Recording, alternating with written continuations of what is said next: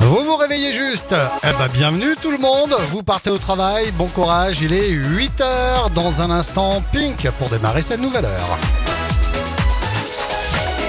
Les tubes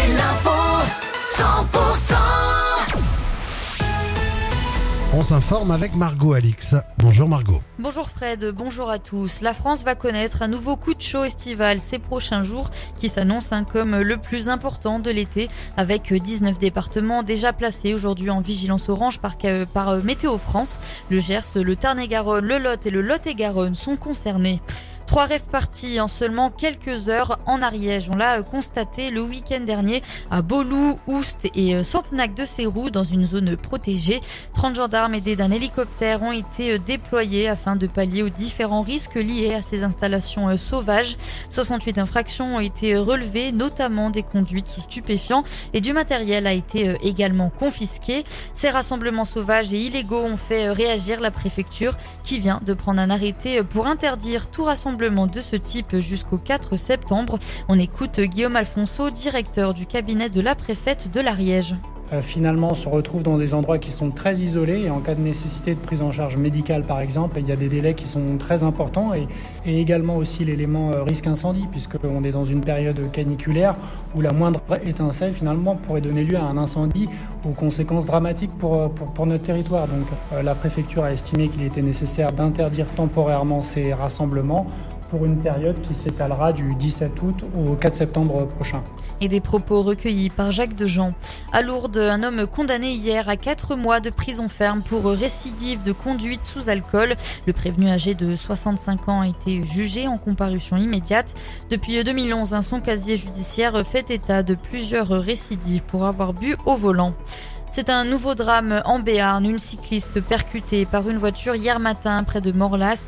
Le drame s'est noué sur la RD 68 et la septuagénaire sur le vélo n'a pas survécu.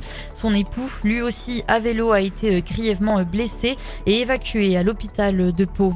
Ça y est, c'est la reprise. Le championnat de Pro D2 reprend cette semaine. L'US Montauban débute la saison par un match à la maison et ce n'est pas anodin, Pauline Chalère. Oui, puisque les Montalbanais commenceront à Sapiac face à Valence Roman, le promu de national.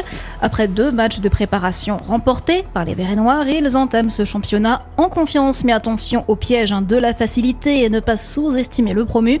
Pour le manager montalbanais Pierre-Philippe Lafont, les Dromois peuvent se montrer menaçants. Mais le premier match n'est pas le seul. Important, on regarde déjà le premier bloc dans l'ensemble. Après Valence, hein, les Verts et Noirs enchaîneront un déplacement à Nevers, puis la réception de Brive, un déplacement à Vannes et la réception de Rouen. La saison passée, hein, le maintien en Pro D2 s'était joué à quelques points.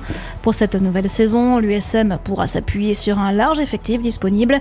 Les supporters verts et noirs qui restent fidèles à leur équipe, hein, le nombre d'abonnés est en hausse cette saison de 18%. Ils s'annoncent donc nombreux à Sapiac ce soir dès 19h pour la première journée de Pro D2 face à Valence Roman. Et ce week-end, hein, c'est aussi la reprise du top 14 alors que Toulouse ira défier Bayonne ce soir. La section paloise jouera à Castres demain à 18h10.